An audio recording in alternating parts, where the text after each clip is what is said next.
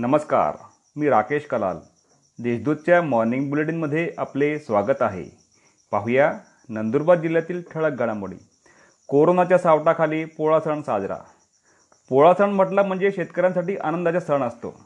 मात्र यंदा पोळा सणावर कोरोनाचे सावट असल्याने शेतकऱ्यांच्या आनंदावर विरजण पडले. गेल्या शेकडो वर्षांमध्ये यंदा प्रथमच पोळा सणाचा रंग फिका पडलेला दिसून आला. अत्यंत साध्या व घरगुती पद्धतीने पोळा सण साजरा करण्यात आला. जिल्ह्यात कोरोनाचे पासष्ट नवे रुग्ण. नंदुरबार जिल्ह्यात मंगळवारी पासष्ट नवे कोरोनाचे रुग्ण आढळून आले. त्यामुळे एकूण कोरोना रुग्णांची संख्या एक हजार एकशे तेवीस झाली आहे. दरम्यान एकोणावीस जण कोरोनामुक्त झाल्याने एकूण संसर्गमुक्त रुग्णांची संख्या सातशे सदतीस झाली आहे. एका अडुसष्ट वर्षीय महिलेचा मृत्यू झाल्याने एकूण कोरोनाबळींची संख्या त्रेपन्न झाली आहे. सध्या तीनशे एकतीस रुग्णांवर कोविड कक्षात उपचार सुरू आहेत. तळोदा नगरपालिकेच्या नूतन इमारती शुभारंभ.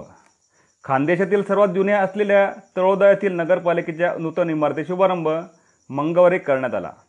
यानिमित्त सत्यनारायणाच्या महापूजेचे आयोजन करण्यात आले होते.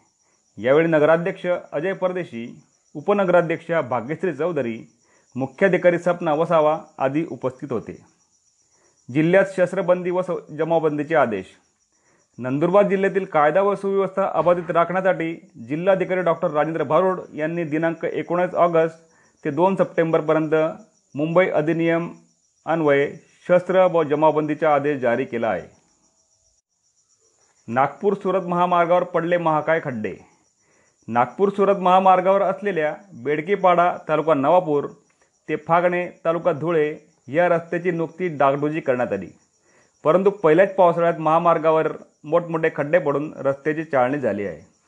त्यामुळे ठेकेदाराला बिल अदा न करता रस्त्याची पुन्हा दुरुस्ती करावी अशी मागणी वाहनधारकांनी केली आहे.